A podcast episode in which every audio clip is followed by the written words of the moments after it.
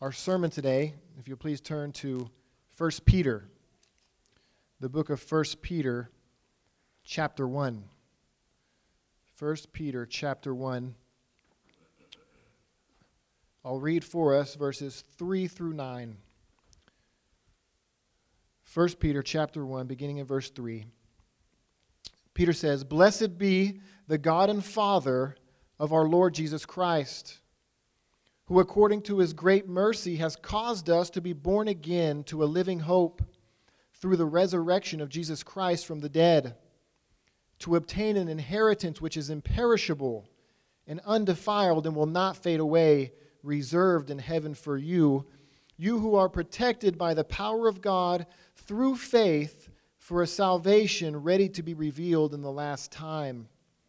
In this you greatly rejoice even though now for a little while, if necessary, you have been distressed by various trials, so that the proof of your faith, being more precious than gold, which is perishable, even though tested by fire, may be found to result in praise and glory and honor at the revelation of Jesus Christ.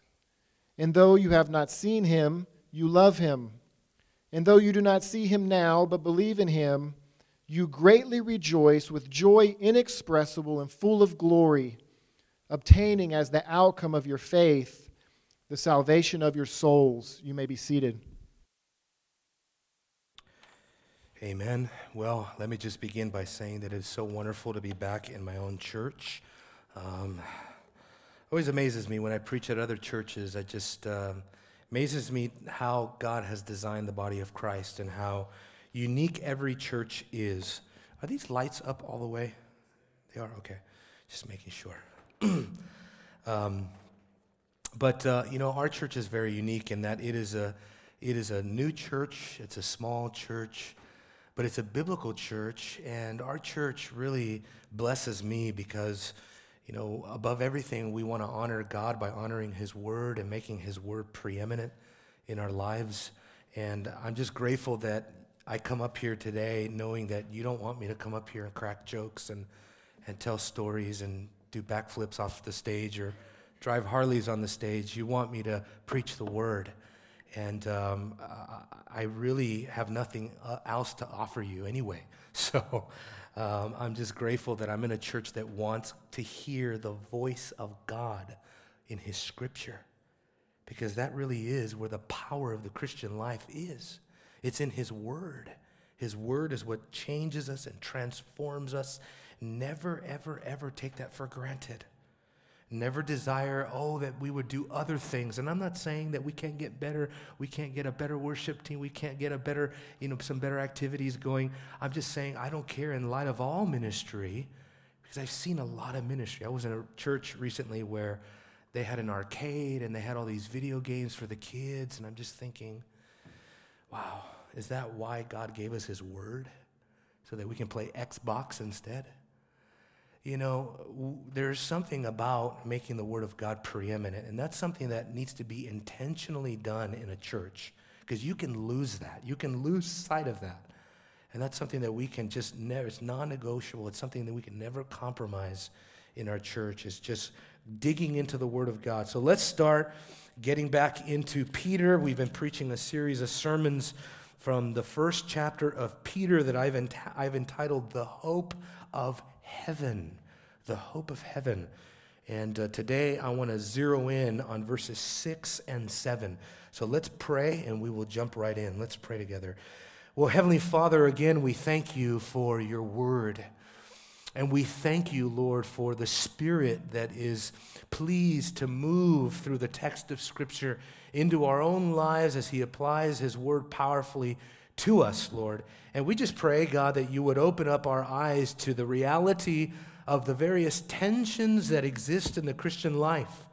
And Lord, that we would see that our labor is not in vain in the Lord, and that all of our trials and all of our laboring and all of our toil and all of our suffering is not in vain, but everything plays a meticulous part in your plan for our lives and in your plan overall, your redemptive plan for your great glory. It's in Jesus' name that we pray. Amen. Amen.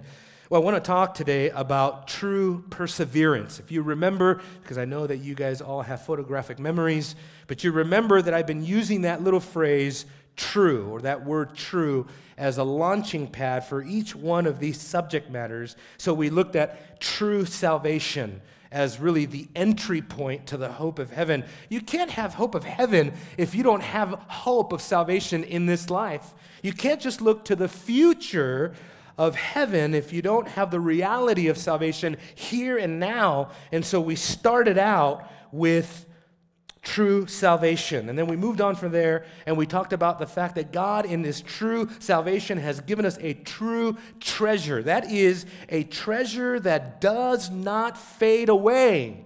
That does not fade away. It is imperishable. And we can't lose it like you can lose every other thing in this life that you will ever accumulate in this world. You will lose that. You are guaranteed to lose that. Moth are going to come in, thieves are going to come in to steal, rust is going to destroy, but God has given us an imperishable inheritance in this great salvation. And, in the, and that is what we're hoping in. And then we also talked about the fact that God has also given us true faith, that it is a persevering faith. And that's what I want to zero in on now is this doctrine of perseverance. Perseverance this is something that we have to think about both um, specifically or critically, and we have to think about it spiritually. We've got to be careful how we think about the doctrine of the perseverance, or even historically, the reformers called this the, the doctrine of the perseverance of the saints. And some have modified that and said, no, it should accurately be called the preservation of the saints, because that really stresses a little bit more of the work of God to protect us and to keep us and to preserve us. And no doubt, we have to think critically about it because if we don't, well, then we can make errors in our theology. And if you make errors in your theology, it will certainly lead to errors in your life. Errors in your thinking will always lead to errors in your living. And so we have to think very, very critically about it, but we also have to enter into it with a spiritual mind. That is to say, we need to have a spiritual perspective of persevering, especially in relationship to our trials. So, what I mean by having a spiritual perspective of this is that we think of the doctrine of the preservation of the saints, the perseverance of the saints, with the mind of Christ. That is, as opposed or versus the mind that is set on the flesh. The difference, I believe, is going to be the difference between fatalism on one hand and Calvinism on the other. Fatalism, of course, is describing that idea that everything in life is determined in such a way that ultimately it is unimportant and futile. And so, therefore, you had, even in biblical times, you had the Platonic philosophers like the Epicureans and even the Stoics who were such determinists that they thought, well, the reason you don't show emotion, that's why they called them Stoics. You've heard people say that, don't be so stoic, right? They were emotionless because they thought, look, what is emotion? Emotion is vain, it's futile, it's worth nothing. There's nothing to get emotional about, there's nothing to be happy about, and there's nothing to be sad about. Everything is predetermined, and what will be, will be. But that is an unhealthy balance to life, obviously. Fatalism is an antithetical to biblical theology and to the doctrine of the sovereignty of God and of the persevering of his people. If we look at it that way, then you turn a whole slew of verses into trivial passages of Scripture. For example, the Apostle Paul is famous for saying that he worked hard in the ministry. He uses this word striving. He was striving according to God's power. And so he had a proper view of his trials, he had a proper view of his life. That life is worth working at, it's worth fighting at, it's worth laboring for. And actually, just to pause here on this word striving, agonizo, it's where we get our word, the word agonize. Jesus said, uh, strive to enter the narrow door. Agonize to enter into the kingdom of God. Let me ask you a question today. Do you feel like you're agonizing today in the Christian life? And if you don't today, have you ever been in agony in the Christian life? And I tell you what, if you haven't before, let me make you a promise. This is one of your Bible promise probably not found in a Bible promise book, but this is one of the Bible's promises, is that you will one day know what it means to agonize, to press into the kingdom of God, to enter into the narrow door. That's why Paul says that life is like a fight. 1 Corinthians chapter 9. Life is like a competition. These are all different synonyms or different nuances of that Greek word that means to ultimately to agonize. Paul talked about the whole life as a battle. You remember? He says, I have fought the good fight. There it is there. He has agonized. He has, he has fought. That's what, how he described his whole life in the service of Christ. We're also told about Epaphras that he labored in prayer. That's that word. He labored in prayer. So, our trials are not vain, and that's why 1 Corinthians 15 58 says this. This is one of these verses that you just got to constantly look at and think over and believe in and trust in. It says, Therefore, my beloved, be steadfast, be immovable, always abounding in the work of the Lord, knowing that your toil is not in vain in the Lord. That is to say, that your depression is telling you is speaking to you heresy. When you're depressed or when you're downcast or melancholy, you don't feel like being abundant in the work of the Lord. You don't feel like being immovable and steadfast. You feel like caving in. But according to this passage, none of our work, none of our labor, none of our toil is in vain in the Lord.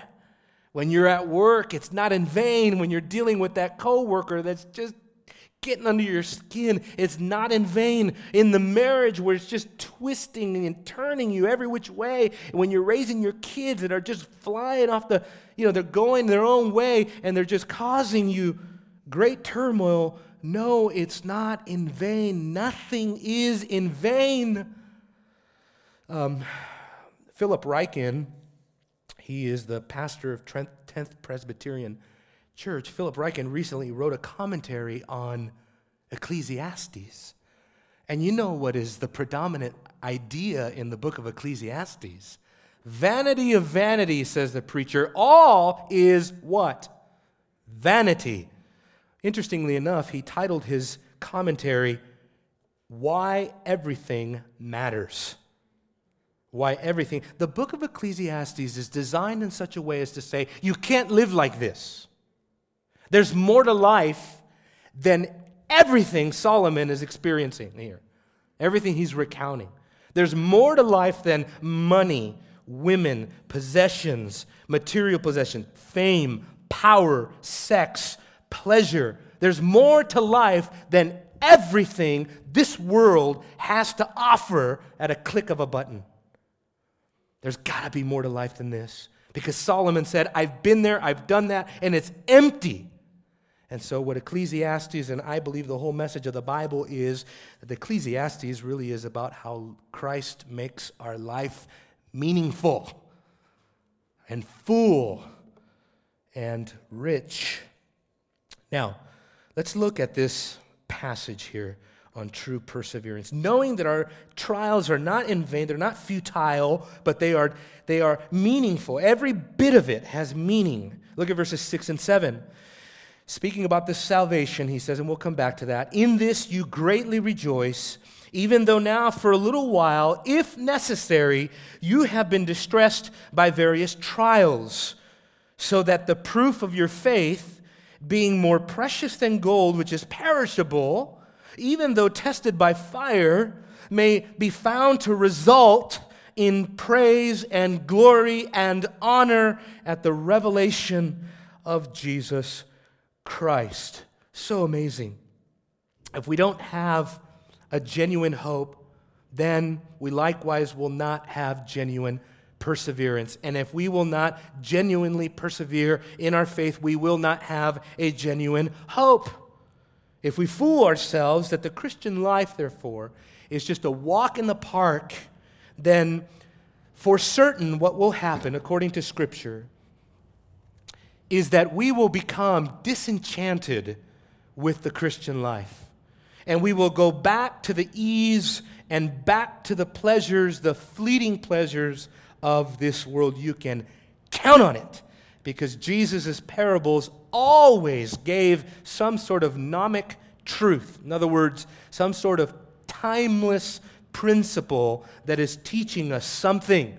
And that is what the, the parable of the sower is teaching us that when we get disenchanted with the Word of God, when we get disenchanted with the kingdom of God, we go right back into the world. All we need is a little trial, all we need is a little anxiety, all we need is a little persecution, and we're right back in the world. And that's why it's paramount that you be one of those upon whom the seed fell on good soil. Good soil. There's three soils represented there in the parable of the sower, but there's really only two good and bad, period. There's good soil, there's bad soil. There are true converts, false converts. There's genuine salvation and false salvation. There is no in between. You're either a sheep or you're a goat. That's it. And let me point out three things here about our persevering, how we do it. Number one, we, we are to persevere with joy. And that's why Peter begins by saying, In this you greatly rejoice. You greatly rejoice. But the question is, is what is this this? What is this in the context? I hope you see that in your Bibles. It says, In this. That's important for you because you have to identify with that joy. You have to identify with it. What is the this that you rejoice in.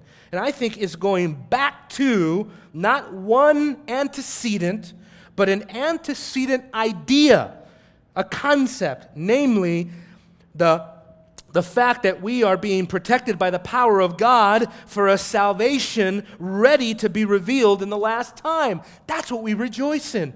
The fact that one day our salvation will be fully revealed, fully disclosed, fully given to us, and we're going to receive the end of our salvation. The end of our salvation, the salvation of our souls, the end of our faith, as Peter says. So, we rejoice in that salvation. Or the other way he called, he, he, he, spoke about that salvation is we rejoice in a living hope. It's the same as our imperishable inheritance that will not fade away. That's what we rejoice in. We're rejoicing in the certainty of salvation. Can there be anything greater than that, right? Than to know we are saved. You're saved. You're going to stay saved and you're going to be saved at the end of the age. You are going to be saved from the wrath of God, and there could be nothing greater than that. There, there could be nothing that would gladden your heart more than to know for certain in the depth of your soul, I am saved. I'm going to be saved because I deserve to be damned. I deserve to perish. I deserve hell. I deserve torment. I deserve to be in God's prison where there's going to be weeping and gnashing of teeth, where all the other criminals are going to go. I was a criminal and I deserve to be, to be thrown in right with them, to be shackled in God's prison called hell for all eternity. But you are saved. You see how glorious? It's glorious when you let yourself see it for what it is. And we so easily forget. And one of the reasons why I am so adamant about talking about trials is that trials have this peculiar attribute. They, they cause a, spirit, a spiritual amnesia, a biblical amnesia. You forget everything you learned with one little trial. It's like somebody clicks a button and all that Calvinism you were talking about at church the other day just goes right out the window. You forget everything about the sovereignty of God. You forget everything about the benevolence of God, the goodness of God, the protection of God, the preservation of the saints, the doctrine of perseverance. You forget all of that. And it's just one trial that can bring you there. Therefore, this joy is two things it is a satisfying joy, and it is a sustaining joy. It satisfies us and it sustains us the whole life long. It's beautiful. Rejoicing in your salvation. It's to rejoice, or, or the other way I could say, it's to be satisfied in the things that the world cannot be satisfied in. We know what the world is satisfied in. Turn with me to Romans. Turn to Romans chapter 13, and I'm going to read to you Peter's words in chapter 4, this small little phrase. He says, he says that, that they would live the rest of their life or the rest of their time in the flesh, no longer for the lust of men, but for the will of God. See that? In other words, epithumia is the word that means passion, lust, desire. Everybody has it, everybody does it. We all lust or desire something. And so the word that that, that can have either a good or a bad connotation depending on context is directed either towards the worldly lust, the worldly desires, or the godly desires. So Romans 13, he, Paul and Peter totally agree on this pursuit of a supreme, superior joy. Listen to what Paul says in verse 11.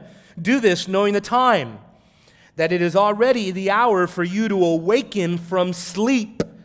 For now, salvation is nearer to us than when we believed. The night is almost gone, the day is near. Therefore, let us lay aside the deeds of darkness and put on the armor of light. Let us, let us behave properly as in the day, not in carousing and drunkenness not in sexual promiscuity or sensuality, not in strife and jealousy. Verse 13, actually, the verse that led to Augustine's conversion. Conversion. He heard a voice, as it were, telling him, Pick up and read. And he said, Whatever verse I read, that's the verse that I need to read. And he opens it up. He played Bible roulette. Don't do this, but he did it and he opened up to this verse. I just got to point that out. That's a big historical event. The conversion of Augustine, the great, one of the greatest theologians of the Christian church. But put on the Lord Jesus Christ and make no provision for the flesh. As we think about what to, uh, how to do that, we might begin by observing that what the world takes delight in, the Apostle Paul calls darkness. Strangely enough, he calls it being asleep. Everyone, all the, the all, every sinner on planet Earth, the whole course of this evil world system is under the lap of the evil one, and they are asleep. They're sleeping in their sin as they revel in the flesh. They are asleep.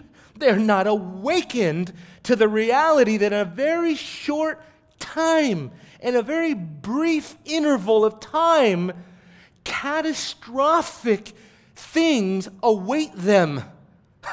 they are totally blind to this. That's why the Bible calls unbelief being blind, blinded, being hardened by the deceitfulness of sin. And so, we have to have the right view of these things. We have to see them for what they are the world's joys. They are darkness, they are sleep, they are the flesh. And conversely, they are a inferior pursuit of joy. But we have a superior pursuit of joy. Our joy is in an eternal reality, our eschatological reality of heaven. And so we have to persevere and we have to do it with joy, in a superior joy in our salvation. And we also have to persevere with trials. Now, this is very important because it balances us out. It's not as if the Christian life is just joy, joy, joy all the time, happiness all the time. You're always laughing, you're always joking, you're always lighthearted. No, the Bible, one of the reasons why I love the Bible so much is because the Bible is for realists. It's a realistic book. It knows It knows that the joy that it's talking about is, a, it's a joy that is lived out in the context of real trials.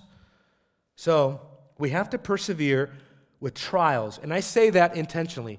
We have to persevere with trials because it is not an option. It is, a, it is something that is ordained or appointed to us by the sovereign hand of God. And actually, you see it right here in the text, and then you see it unfolding in the rest of the book of Peter. Peter says, for example, or this is why Peter says, even though now, going back to 1 Peter chapter, uh, chapter 1, verse 6, he says, even though now for a little while, if necessary, you have been distressed by various trials. You see, the, the point of it is, is that it is necessary. As a matter of fact, it uses a very interesting construction. It uses a participial phrase in a conditional clause. Let me try to explain that. That to me was huge. It put a big smile on my face. a participial conditional phrase. This is our life right here. And so let me explain it to you. What I mean by participle is it, it shows us the attending circumstance in which we persevere. Persevering this way. It's, it, the participle is the word necessary. It literally means being continually necessary. and then he uses the conditional. It's just the word if. It's a question, it's a rhetorical question. So literally, you can translate it it is continually necessary. That's the way the continual or the conditional clause works. The first class conditional phrase means it assumes something to be true. In other words, it's like Peter stating a fact instead of asking a question. It's not if maybe this will happen to you, it is certain. And the fact that he uses a present active participle means it's going to go on and on and on. Don't expect it to ever, ever go away. It's like Calvin said the whole life. Sanctification is a lifelong, agonizing process. That's what it is. And so we're called to persevere in the context of trials, in the context of suffering. And, and I have good news for you. The whole Christian life is about partnering and participating with Christ. You partner with Christ, or excuse me, patterning. That's I knew I should have wrote it down. I knew I'd, I try to remember, but let me get it right. It's both partnering and patterning. This is why I say that. Because in the theology of Peter, if you look, for example, at Peter chapter 4, verse 1. Just look there very quickly with me. The whole Christian life is lived not just participating with Christ, partnering with Christ in his sufferings, fellowshipping, Paul says, in his sufferings, but also patterning our life with him.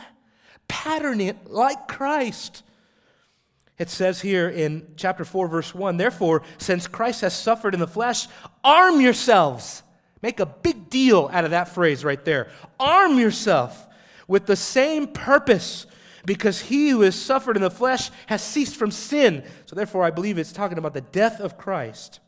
It says, so as to live the rest of the time in the flesh no longer for the lusts of men, but for the will of God. And so, this phrase, arm yourself, it's the only place in the whole Bible, in the whole Greek New Testament, where the Greek word arm, equip, this is what's very interesting about this word, ennoia. It's the only time that anybody uses it. Peter, that's it. Peter is the only one that used it. And it, according to one lexicon, the BDAG, it translates it like this it, it says, equip yourself with the same insight, because it has everything to do with knowledge. It's not telling you to arm yourself in the sense of grab a weapon. It's telling you to arm yourselves. It's telling you adopt a worldview. That's what it's saying. Adopt a worldview, a perspective of life. What's that perspective? The same perspective that Christ had. That means that our trials, far from being in vain, are going somewhere. They're accomplishing something, namely redemption. The only difference is, is that his death results in redemption for everyone. Our death simply means we inherit our redemption. We get our salvation even as we have studied. Isn't it remarkable that the whole Christian life can be summed up as learning from a crucified Messiah how to suffer correctly? That's what Christianity is. And this is exactly what Paul in 1 Corinthians chapter 1 verses 18 all the way to the end of chapter 2, this is what he's talking about. That what the world regards as weak, foolish, worthless, it is mocked, degraded, blasphemed. This is what God's wisdom is a crucified Messiah. And we learn from him not just that Jesus died on the cross to save us, but that Jesus died on the cross to show us an example of how to live. That's just glorious. Absolutely glorious. To know that he's, he's been there. The book of Hebrews calls him our trailblazer, our forerunner. He's our leader, he's our example. He's the one, he's our hero of faith. You want to talk about the heroes of faith? Hebrews chapter 11. Our hero is, there's no greater hero than our hero. He is the apostle of our faith.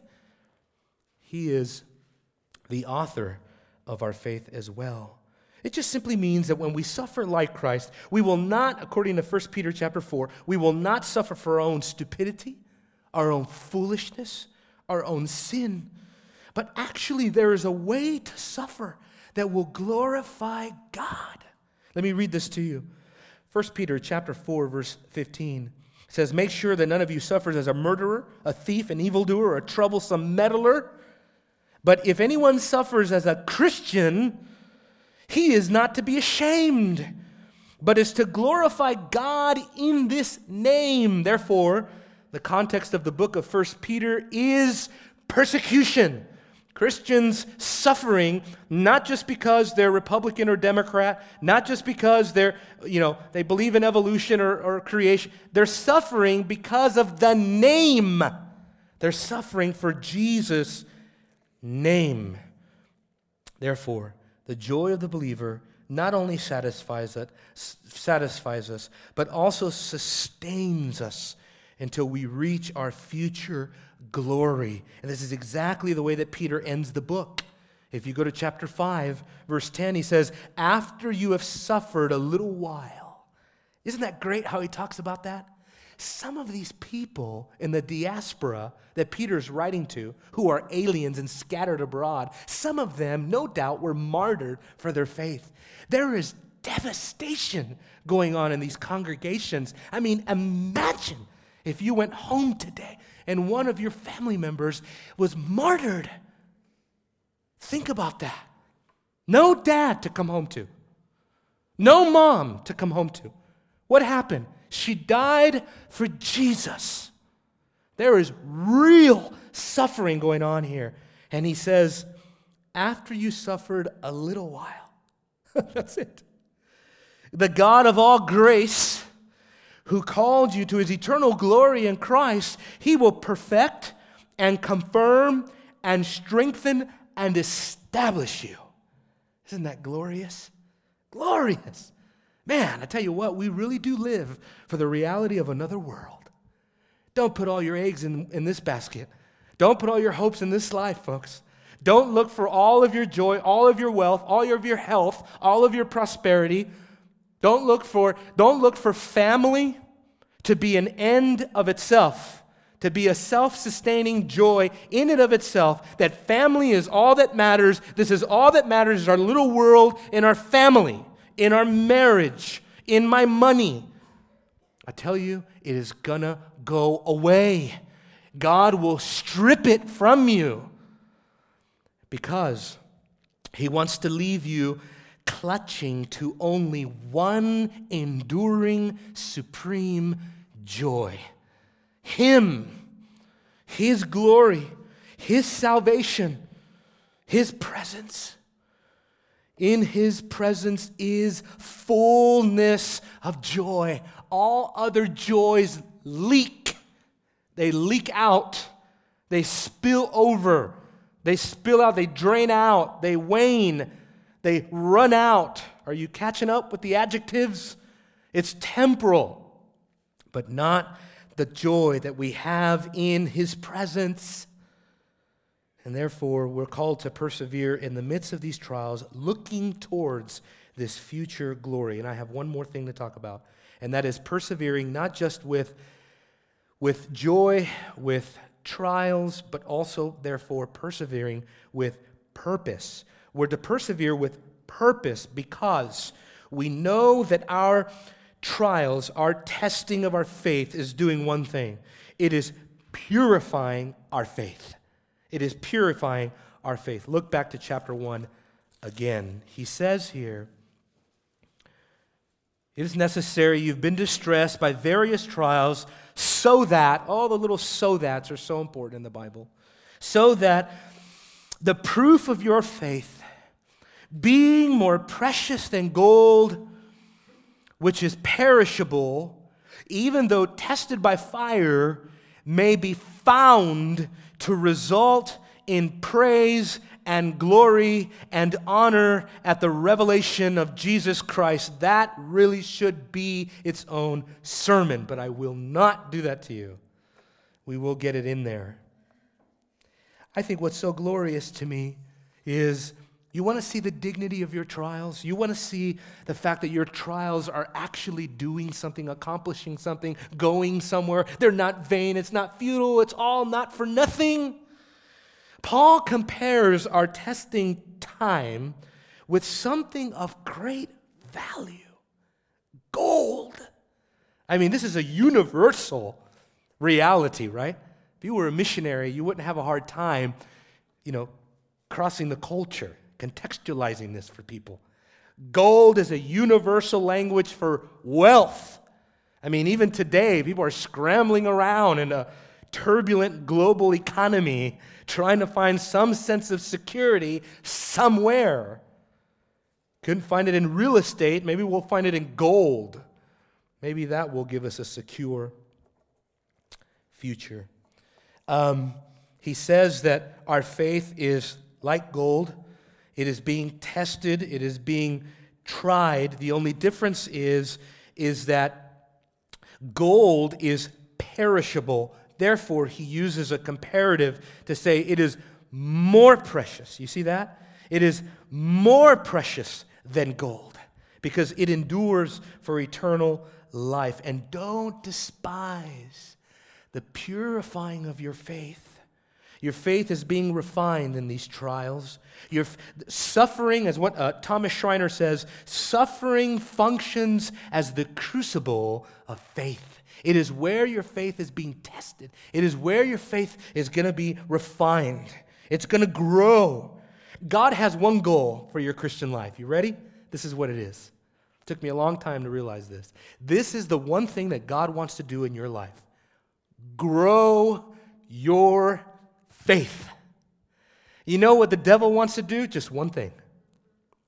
He wants to eat your faith. He is like a lion going around prowling to see who's wandering at the edge of the pack that he can take him out and devour his faith and destroy him. You remember what Jesus told Peter? Peter, I don't want to say lucky because that's not the word. You are so fortunate you ran into me again. Because Satan has asked for you by name. He has asked to sift you like wheat. He wants to toss you in the air and scatter your ashes all over the world. He wants to destroy your soul. But I have prayed for you. The intercession of Christ is the only thing keeping Peter from eternal obliteration, annihilation. Well, no, that's not theologically accurate. You know what I mean? Destruction, doom, completely being undone had Christ not prayed for him. So, God wants to protect your faith. He wants to grow your faith. He wants to increase your faith.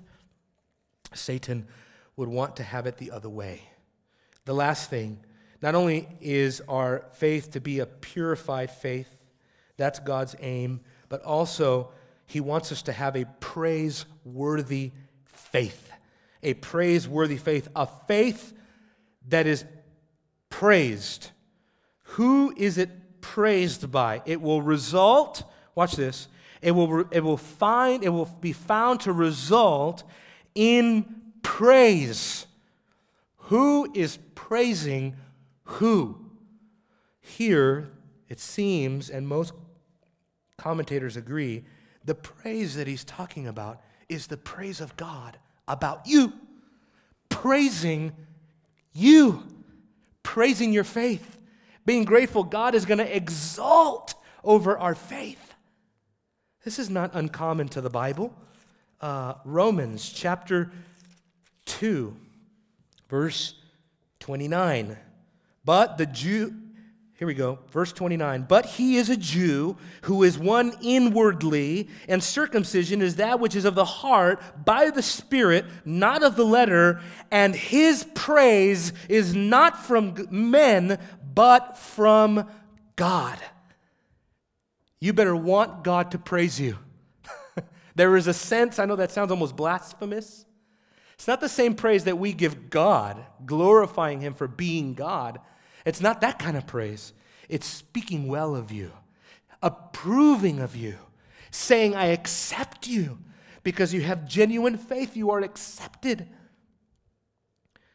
And genuine faith will result in this eschatological approval of us so that we will hear, if you want to see a good picture of what this approval sounds like, it will sound something like this Jesus says in Matthew 25, 21, the master will say to him, Well done, good and faithful slave. You were faithful in few things. I will put you in charge of many things. Enter into the joy of your master. That will be the greatest day of our lives. And we will realize once and for all that as we receive the crown of glory, which the Lord will give to everyone who loves his appearing, then we will see what our trials were about testing us, pressuring us, crushing us even, in order to refine us and to prove us to have genuine faith. And therefore, when you have that genuine faith and true perseverance, then you will have, truly, truly have, the hope of heaven residing within you. Faith is a gift, God gives it freely by His sovereign grace, and perseverance reveals what we did with that gift. Let's pray together. Father, there is no greater gift than the gift of your Son, and there is no greater gift than the gift of faith in order to believe in the Son. And Lord, we look to you to increase our faith, to grow our faith, Lord, because in this world we will have many tribulations, even as Jesus our Lord has promised. We know that it's through many trials that we must enter the kingdom. We know that it is appointed for us. We are destined to suffer. It cannot be otherwise. But yet, Lord, our suffering is not the result of fatalistic processes that are random, senseless, and vain. But our suffering is ordered by the hand of a good, sovereign, and merciful God. And so we're grateful, Lord, that we can, we can take your yoke upon us. Your yoke is easy. It is easy to suffer in this life when we know what our suffering is about. And Lord, it is unthinkable. It is incomprehensible how anyone could suffer through this life without hope. But Lord, you have given us hope. And so, Lord, we pray that you would help us to fan into flame that hope, to keep it fresh and alive in our hearts by faith. In Jesus' name, amen.